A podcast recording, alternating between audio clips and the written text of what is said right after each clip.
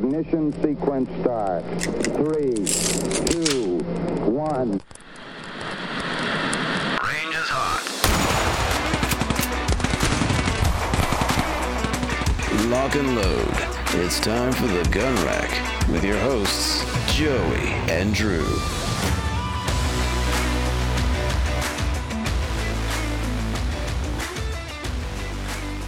Okay, welcome to the Gun Rack, Sonoran Desert Institute School of Fire Technology's official podcast. I'm Josiah Uppercuts. Call me Joey, and with me we have one Drew Poplin. Drew Poplin, and we are rolling in it today. We're about to have Constitution Day, which means for, I mean, it means a lot of things, but for one, it means Drew gets a day off that I don't, which is always fun. Uh, is that Monday? Is Monday Constitution Day? I don't think I have the day off. Really? I don't think so. I'll have to double check. Wait, I thought I still took Constitution Day off. Dang it. Okay. I've been out of the loop for a while. You know, Maybe they did back in the day. in two weeks, I will have been away from SDI in a full time capacity for a full year. And that's all I Wow. feel like. Yeah, I'm saying though. So uh, we've got a pretty good topic for you guys uh, this week. We'll be talking about Constitution Day quite a bit, and I've got some fun little side portions of that I can share with you. We do have something very important to cover before we do that, though. How often do you think about the Roman Empire? Are you asking me? You Cause yes, you'll be you the- and the audience. I was saying, because you'll be the fourth person that's asked me that in a span of like 30 hours. yeah, Apparently, this there's this trend that's going on on TikTok. And basically, it's like, ladies, how often does your man think about the Roman Empire? And so I- don't know if you've heard this or you've been asked this yet, but I've had like, I have. That's I was. You got me rolling a little bit when I saw this in the show notes. I had Sarah, our friend Sarah Wilson, Mhm. send me a message and say, "Hey, how often do you think about the Roman Empire?" And it doesn't quite work for me the same as it does. Like I listen to a podcast about the Roman Empire like all the way through, and then I just start over and over and over again. Mhm. So, like, I'm probably not the right person to ask that because the answer is probably 10 to 15 times a day. It's a really, Mike Duncan's History of Rome, though, is one of the best podcasts that's ever made. If you're interested in some really good history podcasts, that's a good one. Yeah. I Um, need to check that out. yeah, and what's actually fun is I work in a museum now. Uh, it's just that to a certain extent, you are playing with lots of different departments, and you're going out and you're meeting people, and there's all sorts of interesting dynamics that you just don't get when you work at a trade school, right? It's just a uh, totally different. They're education related, but they're sufficiently separate that it's a, a lot of the skills are not. What's the word? not there's not a lot of crossover. Isn't Mhm.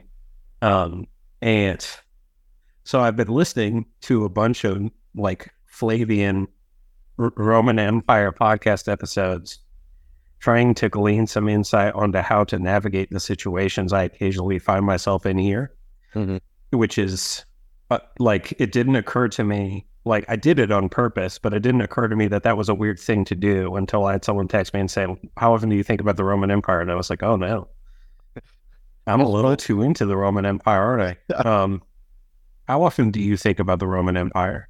Uh, probably about once a week. Um, Once a week. yeah, I, you know, doing this series on uh, the Southern battles of the American Revolution, my thought process has sort of shifted more to that time period. But I still, yeah, I mean, I'd say once a week is a pretty good estimate.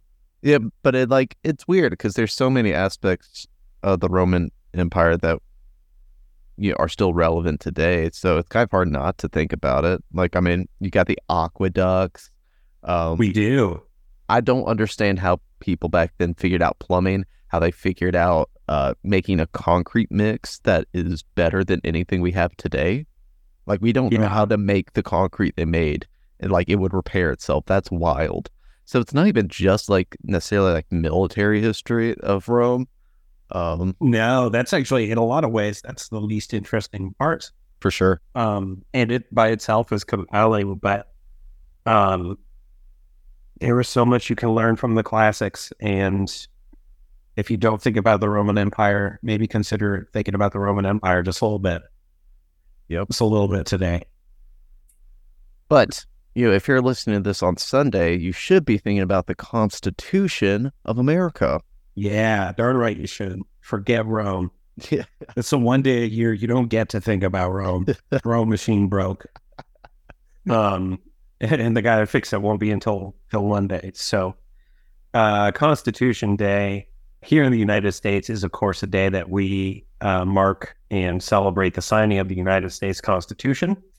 Uh, many years ago now, I think it was four full years ago. Just baffling to think about. We did a podcast episode where we recorded the entirety of the Constitution in one take. It is definitely very early Joey recording. It's not high quality, and doing it again and not worrying about the one take is something that maybe we should do at some point. Mhm. Uh, we also have all of the amendments in a separate episode, and the Constitution is am, like. Can I just jump into some? of Am I going to be Yeah, go of those in your? Okay. Uh, the Constitution is the second primary governing dar- document, excuse me, something resembling a central government here in the United States. The first one is the Articles of Confederation, or are the Articles of Confederation, I suppose. And the trick with the Articles, Articles of Confederation is that they were very compelling ideologically pursuant to the state's wishes when they uh, decided to declare independence from Great Britain. Um, each of these states was operating as a semi sovereign unit, um, many of which had their own currency. Uh, and uh, that's we basically, uh, when you think of a like a European confederation, you have a, a bunch of countries Hmm. that are operating occasionally in conjunction, but frequently at loggerheads with one another. The best comparison I can think of is the German, uh, the all of the states that came to comprise Germany before they Also like Bavaria and stuff. they were the Holy Roman Empire. Yeah. Um, right in that space is, is what we're looking at. So, what that means essentially is that you have all these states that have a fair amount of power, and you have a central government that has almost literally none. And while some people might be excited about that, um, that you know that's not really the side of thing I'm trying to dive into. But there are just from a logistical standpoint, I won't go into political opining, just so we don't uh, fall off the trail here. If you give an entity, any entity, it could be a small business, it can be a department in that business, it could be a single dude, an assignment, a set of responsibilities, and then do not give him or her any sort of resources to accomplish that mandate, you are going to get either no realization of that mandate or a very poor realization of that mandate or a genius.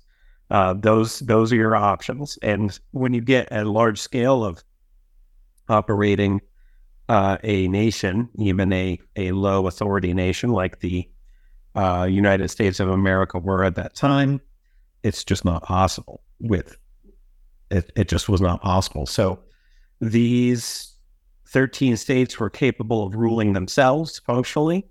Uh, there was a one house body of delegates in which each state has a vote, which is to say, very similar to our current Senate, actually. Uh, no executive power, which, yeah, a sore spot for us historically. However, any legislation required a supermajority. Nine of the states had to agree to it, which is hard to do. Any amendments had to be unanimous, and it's anything that they were uh, it, that required resources to do. They did not have the ability to secure those resources. They did not have the authorization to tax, and they could create currency themselves, but no one would respect it. Uh, actually, the use of British pounds post uh, Britain was very, very common because it had a standard do it, and uh, the central government did not. And the so to counter this, right? Congress says, okay, states, we can't raise money, therefore you need to raise money. uh, to make any of this work on any level. And 12 of them said yes. And Rhode Island said no. And you had to have all 13 say yes to get something to roll. And uh, for those of my American historian homies out there, uh, you probably already know uh, what was the the first state to secede from Great Britain? It was Rhode Island. Say it was the last one to ratify the Constitution of the United States. It was Rhode Island. They have always been this way. This is just what they do.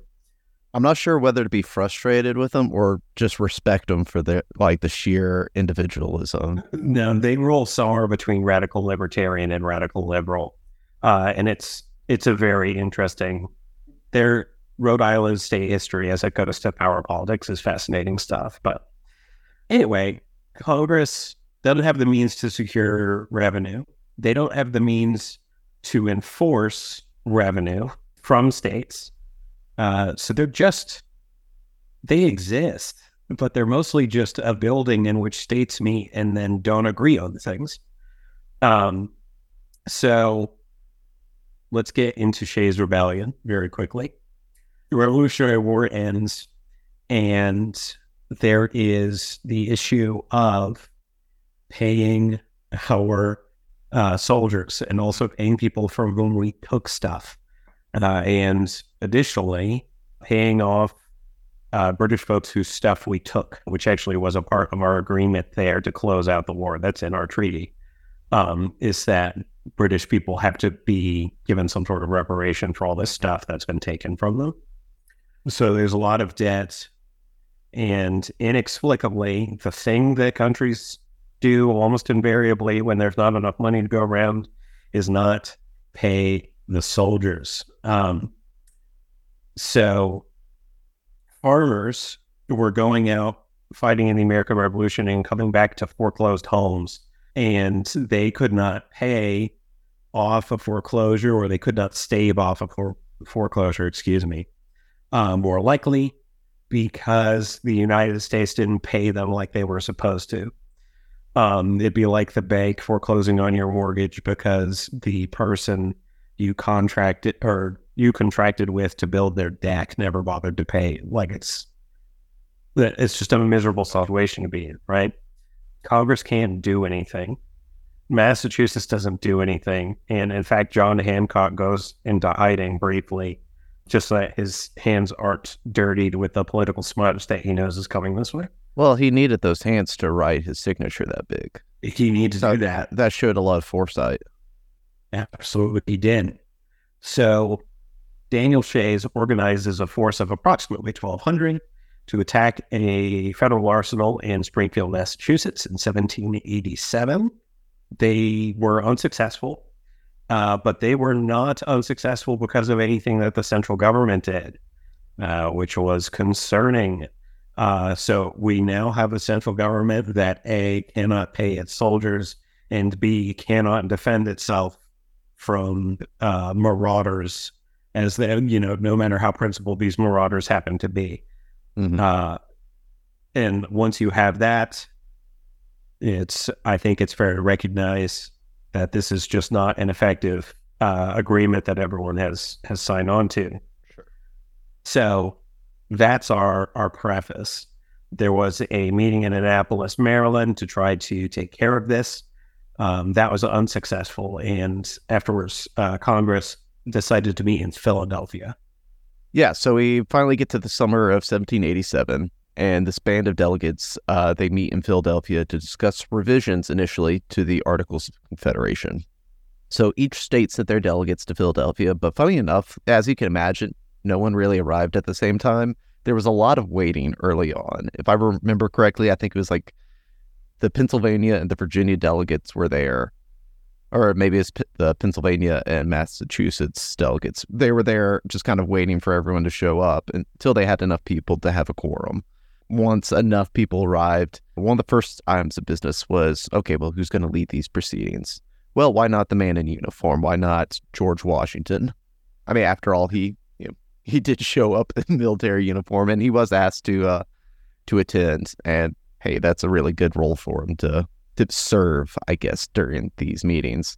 other famous figures were there. James Madison, who would go on to be called the father of the Constitution. Uh, you had Alexander Hamilton, who had a musical made after him, and Benjamin Franklin, who I think should have a musical made about him, if you ask me.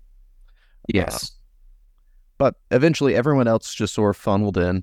Well, that is everyone except the delegates from Rhode Island, and that was because they just didn't really send anyone to the Constitutional Convention. Yeah.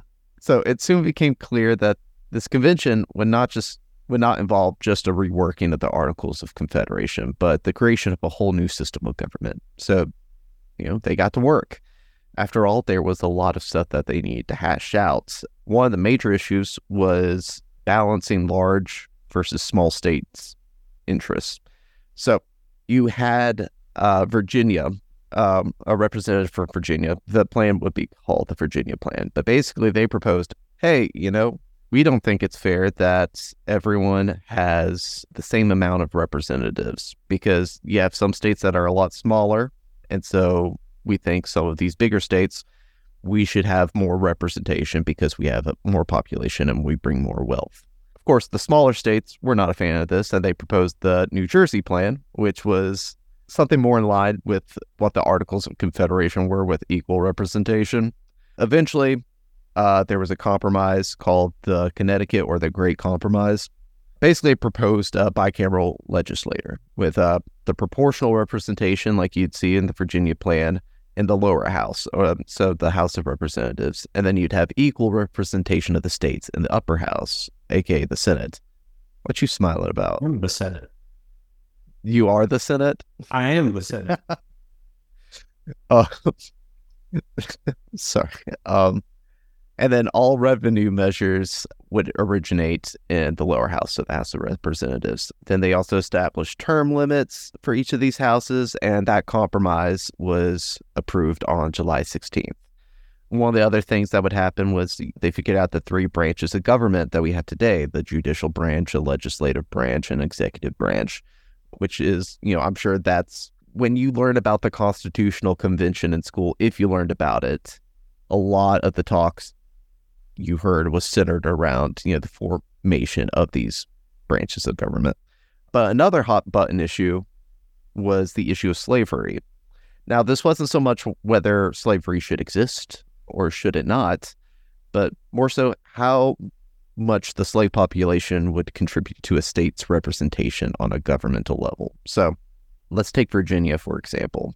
Virginia, it was a state that had a lot of slaves. Theoretically, that meant they had a higher population. And if representation was based on population, then the state would have a greater number of representatives in the House. So eventually, there was a lot of debate back and forth. Eventually, they decided that for every five enslaved persons, three of them would be counted for representation and tax purposes.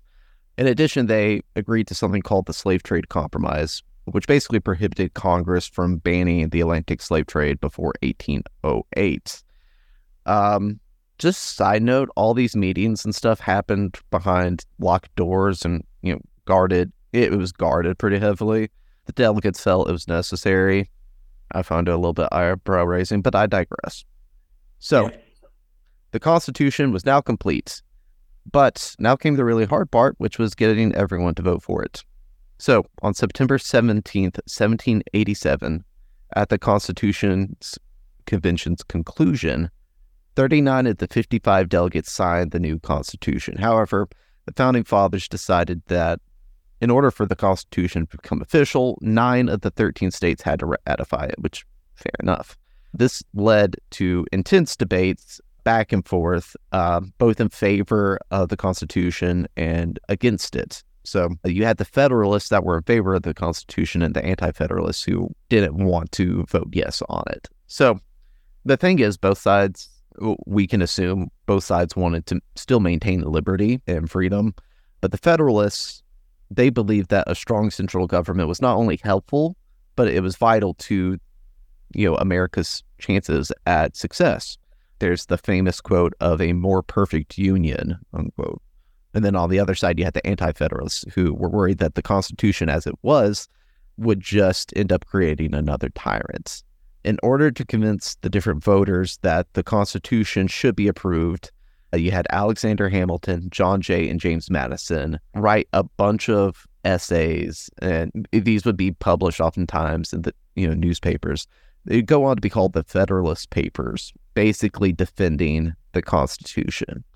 Ultimately, this would work. However, the Anti-Federalists still had one more concern, and their fear was that without a Bill of Rights in place, that the rights of the individual would uh, be trampled upon. So, yeah, Federalists were essentially like, yeah, that's fair enough. We totally get that. You approve this Constitution, and when the new Congress meets, a Bill of Rights will be one of the first things that we'll address. And that was good enough for them. So, the Bill of Rights would be proposed in 1789. The Constitution would officially be ratified in 1790 and then the following year in 1791, the Bill of Rights would be ratified as well. And that's how we got the Constitution, folks. Um, yes, sir. Yeah, Joey, do you just want to add a couple closing thoughts? Yeah. Maybe some musings? Yeah. So I'll give you a very brief one. Um, the Constitution is not a perfect document. And I know that's an uh, unpleasant thing to say, but as long as the three fifth compromise was ever buried in it, I think it's a pretty easy argument to make. But what it did do was create the framework for a government that does have effective checks and balances and a way to right wrongs um, that it would inevitably create as partially as a product of their time period and partially as a product of the men that were in that room. Um, it is one of the, uh, I mean, in terms of political documents, we're talking about the Declaration of the Rights of Man and of the Citizen. I think I said that correctly, which is French. We're talking about the Magna Carta, which is English and very, very, very old now. And we're talking about the Constitution and the, of the United States of America with its amendments in terms of uh, profound documents with significant impact on the Western world. So it's a weird thing. A lot of people think to have a day dedicated to that thought. But imagine the world in which we live if this uh, was not created to impact our our lives here as Americans. Couldn't have said it better myself, sir. All right. Yeah, this has been a bit of a bridged episode, but kind of necessary. And uh, we want you guys to go off and enjoy your Constitution Day or whenever you're listening to this. Yes, sir. That is the gun running. Have fun out there. Happy Constitution Day, and we will see you at the range. Sonoran Desert Institute is an online school accredited by the DEAC. It is headquartered at 1555 West University Drive in Tempe, Arizona. For more information about how you can craft your firearms future, visit sdi.edu.